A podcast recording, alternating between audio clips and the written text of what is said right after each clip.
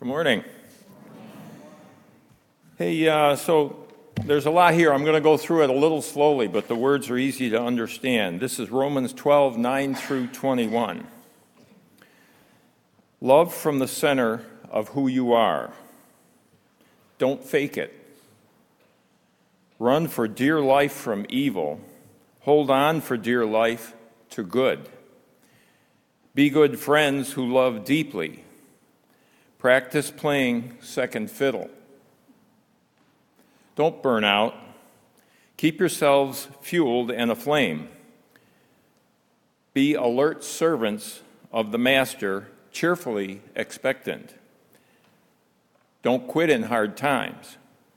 Pray all the harder. Help needy Christians. Be inventive in hospitality. Bless your enemies. No cursing under your breath. Laugh with your happy friends when they're happy. Share tears when they're down. Get along with each other. Don't be stuck up. Make friends with nobodies. Don't be the great somebody. Don't hit back. Discover beauty in everyone. If you've got it in you, get along with everybody. Don't insist on getting even. That's not for you to do. I'll do the judging, says God. I'll take care of it. Our scriptures tell us that if you see your enemy hungry, go buy that person lunch, or if he's thirsty, get him a drink. Your generosity will surprise him with goodness. Don't let evil get the best of you. Get the best of evil by doing good. The second reading is from Matthew. Then Jesus went to work on his disciples. Anyone who te- intends to come with me has to let me lead. You're not in the driver's seat, I am. Don't run from suffering, embrace it. Follow me, and I'll show you how. Self help is no help at all. Self sacrifice is the way, my way, to finding yourself, your true self.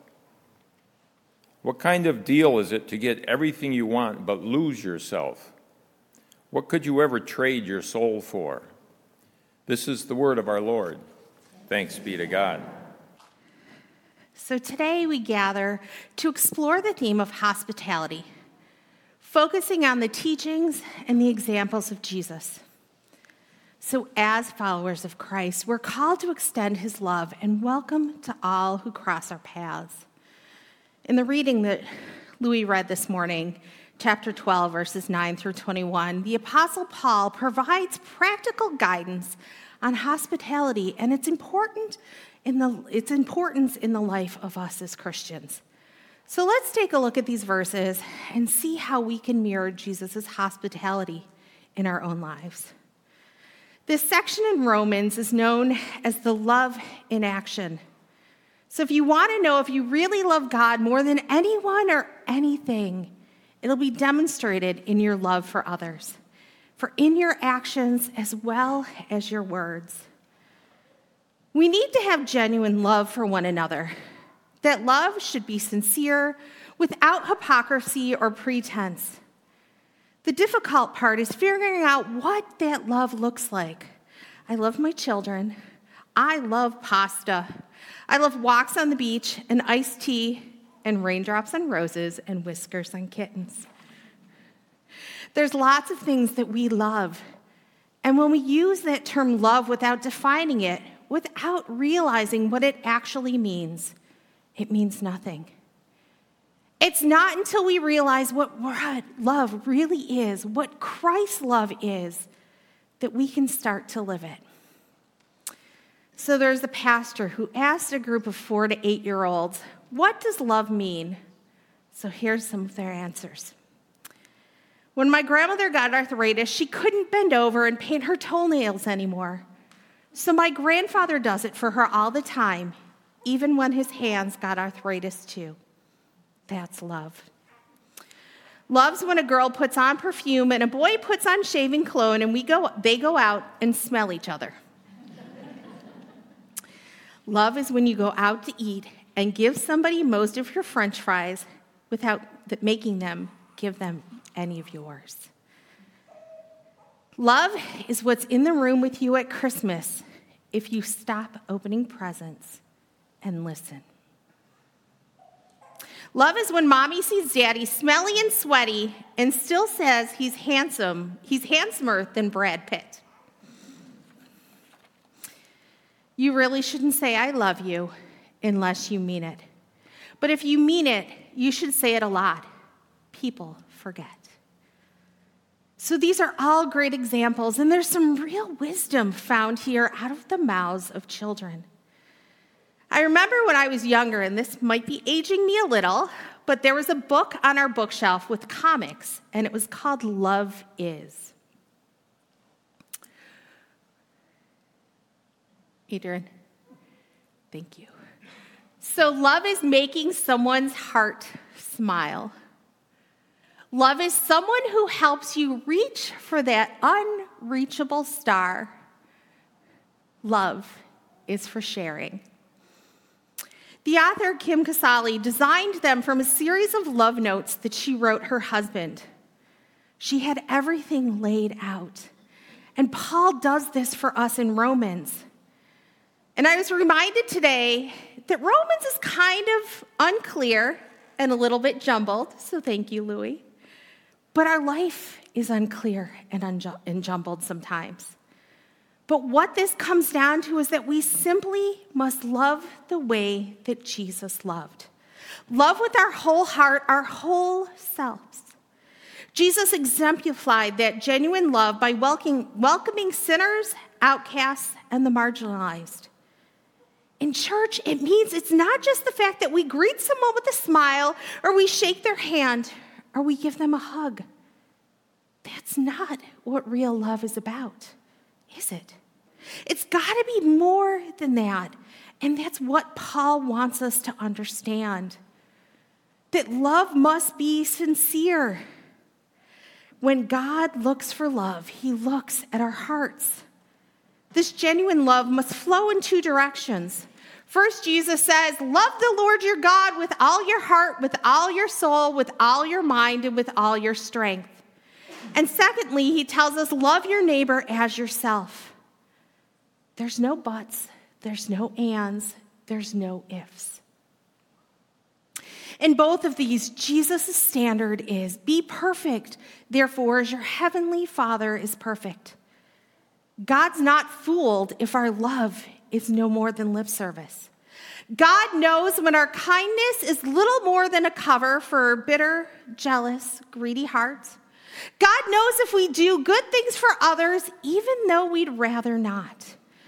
God demands that we love Him and that we love others with genuine, sincere, perfect love. So here's your moment of self examination. How are you stacking up? If we're honest, we must confess that we've not loved God as God demands. And even the best we can do is tainted by sin. The perfect law of God reveals that if our salvation depends on our love, we are doomed. But here's the good news. At just the right time, when we were still powerless, Christ died for us. God demonstrated his only love for us in this. While we were yet sinners, Christ died for us. When we were unlovable, wretched, rebellious enemies of God, he still loved us and loves us still. He didn't just tell us about his love, he proved it by sending Jesus to live and to die for us. So if you want to see genuine love, look at Jesus. He didn't just talk about helping those in need, he actually rebuked the proud. He comforted the hurting, he fed the hungry, he gave sight to the blind and life to the dead. When his enemies showed their hatred by beating him and nailing him to a cross, Jesus showed his love by praying, Father, forgive them, for they don't know what they are doing. And then Jesus performed the greatest act of love in human history. He laid down his life to pay for the sins of not just his friends, but his enemies. Through faith, our lovelessness is covered by that perfect gift of love, that perfect life of love. That's genuine love. That genuine love from our God, whose very essence is love. It's only when our faith is firmly fixed on God's perfect, genuine love for us will we be ready for Paul's answer to the question what does that genuine love look like in our own lives? Paul begins with hate what is evil, cling to what's good. Love hates. Our world says things like a true friend will support you in anything that you want to do. True love is discerning. A true friend will tell you when you're doing something foolish or dangerous. Genuine love will go further. Genuine love will tell you when you're doing something that threatens your eternal welfare. Be devoted to one another in brotherly love. In the Greek version of this, both Greek words describe the love which naturally exists between parents and children, brothers and sisters. Genuine love goes further than family relationships, it transcends them, it rises above them. While so much of the world's virtue is marked by division, black or blue, white or brown, which lives matter more than others? Christ like love shows the same tender, warm affection for brothers and sisters in faith as it does for blood relatives. Honor one another above yourselves. Don't try to make yourself look better than other people. Genuine Christian love will fall over itself to give other people credit. Never be lacking in zeal, but keep your spiritual fervor serving the Lord. It's likely that many people intend to do some real good, but something prevents our good intentions from ever bearing fruit. The same thing happens among Christians. We say that we'll pray for someone, but we forget. So if somebody asks you to pray for them, do it right then. We volunteer to help, but other things come up. So, how do we overcome this? Well, a more accurate translation is be fervent in spirit. The Greek word pictures a pot boiling over. So, in order for us to love others, God must light a fire in our hearts. If we find our love growing cold, it's because we've strayed from that fire of God's love. If we want to glow with love for others, we must be warmed by the love and forgiveness that God gives us first in both the gospel and in word and in sacrament. Be joyful in hope, patient in affliction, faithful in prayer. This applies primarily to how we run our race through life. Our certainty of salvation in Jesus keeps us steadfast and joyful when we face those storms and those trials of life. When trials come, we don't lash out or grow irritable. We patiently endure. And in all things, at all times, in all places, for all people, we pray. We turn over our problems and our concerns to God. Share with God's people who are in need. Practice hospitality. Genuine love doesn't wait to be asked for help and doesn't expect to be repaid. Everything we have is God's gift to us, and we should take special care for what God has given us, especially with our brothers and sisters in Christ. Bless those who persecute you. Bless and do not curse. Genuine love never wishes that something awful would happen to someone, even if they deserve it. Genuine love hopes and prays that God would bestow rich blessings on those who persecute us. Why? Because our role models are not those celebrities who stand on stage and spew their empty, hypocritical outrage. Our role model is God and Jesus Christ. They gave us the perfect example of God's love, even for his enemies. In Matthew, it says, He causes His sun to rise on the evil and the good, and send rain on the righteous and the unrighteous. Rejoice with those who rejoice, mourn with those who mourn. This is one of the greatest joys and challenges of being a pastor. I get to share in your joys.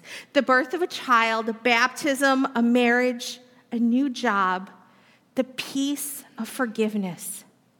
But when you lose a job, when the doctor's report isn't good, or when death robs you of a loved one, it becomes my burden as well. But I don't have a monopoly. Rejoice and mourn together.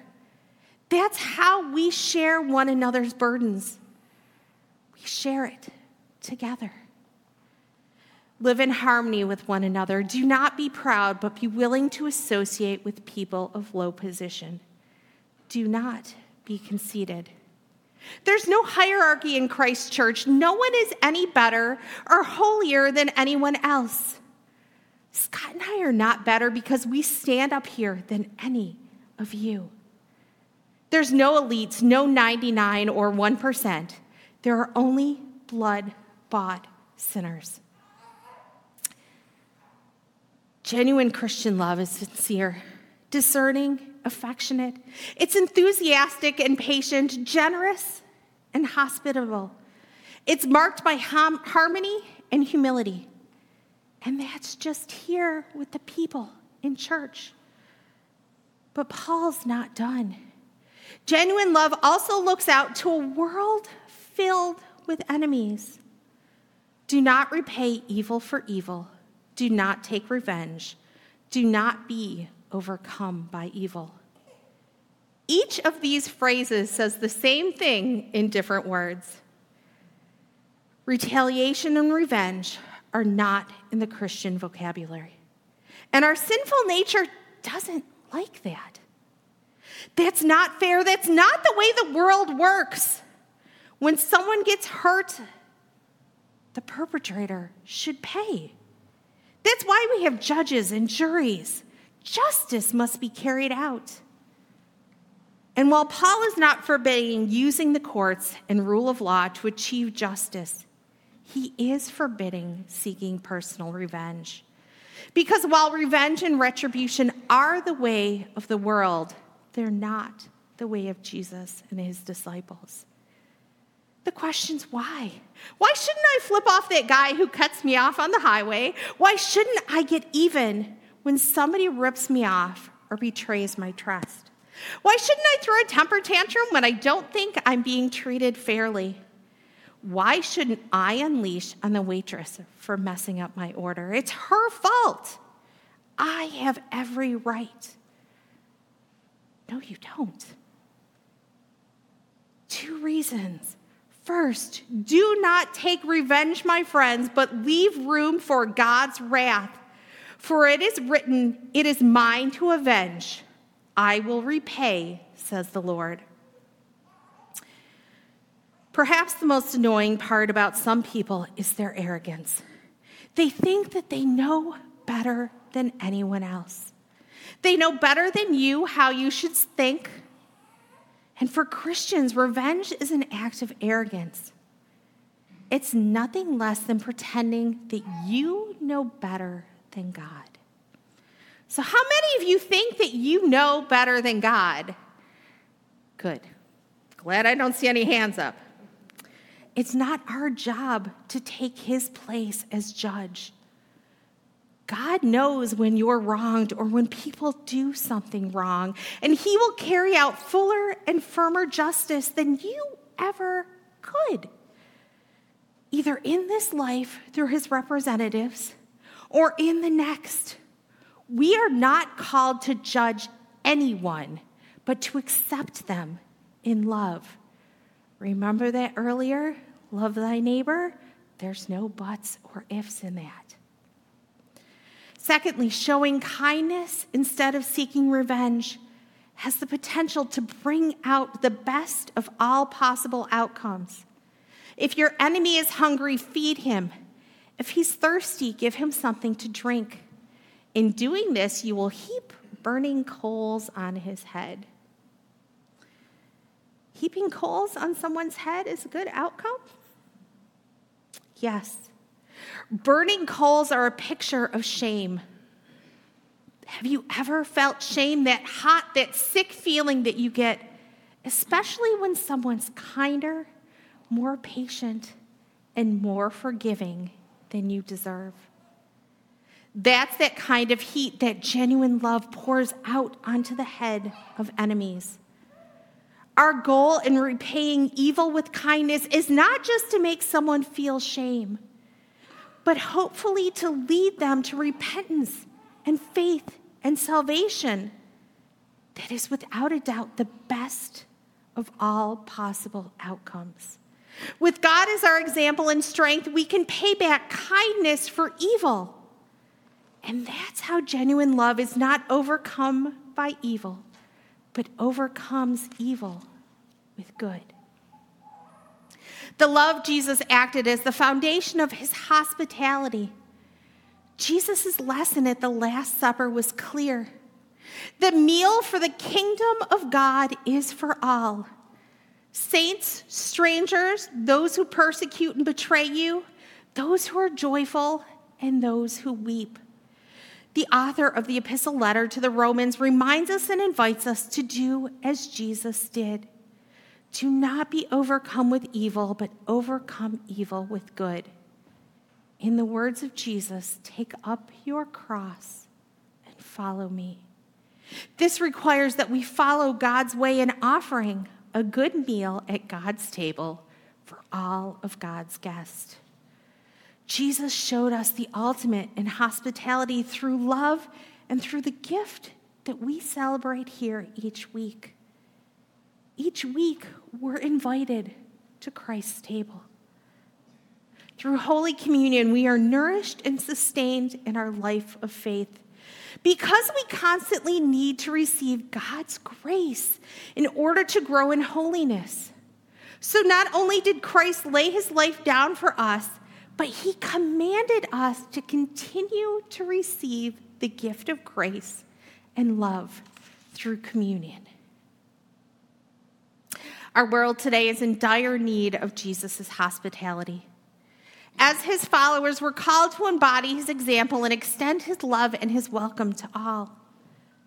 His hospitality knew no bounds. He welcomed the sinners, the strangers, and even his persecutors with open arms. Through genuine love, he exhibited a hospitality that transformed lives. And as followers of Christ, we're called to emulate his example and extend his love to all who we encounter. Let us carry that message of Romans 12, 9 through 21 in our hearts and strive to be beacons of Jesus' hospitality, making difference in our neighborhoods, communities, and beyond.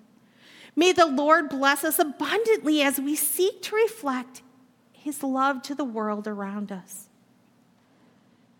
Mother Teresa had a unique phrase to describe this Christ like love. She once wrote, We must grow in love, and to do this, we must go on loving and loving and giving and giving until it hurts, just the way Jesus did. Do ordinary things with extraordinary love. Little things like caring for the sick and the homeless, the lonely and the unwanted, washing and cleaning for them. You must give what will cost you something. Then your gift becomes a sacrifice which will have value before God. Any sacrifice is useful if it's done out of love. This giving until it hurts, this sacrifice, is also called love in action. So I invite you all to walk as Jesus walked. Love the unlovable, sacrifice something of value. Go all out and put your love into action. Loving Father, too often our minds are distracted from Jesus into the things of the world, especially when times are difficult. But we want to keep our mind on Christ, knowing that this is your best for us. We pray that we become increasingly aware of the Spirit's prompting in our lives, so that day by day our hearts and minds may become full with the love of Christ. May His nature be reflected through our actions and attitudes, and may our lives be transformed daily as we transform others. Help us to prove in what your will is for us so that we can carry your true love and goodness into the world for your praise and glory and for the benefit of others. We ask this in the name of Jesus. Amen. So, this table of hospitality requires so much of us. It demands we question our own boundaries of who's in and who's out. It asks us to accept that the Spirit may move in surprising ways through surprising people, and we might just miss out on the beauty and fullness of life if we insist on limiting invitations to our feast.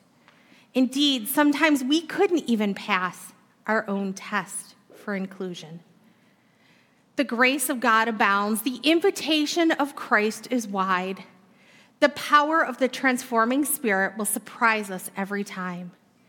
So may the blessings of hospitality you find here go with you and move with you through to others wherever you may go this week. So let the people say, Amen.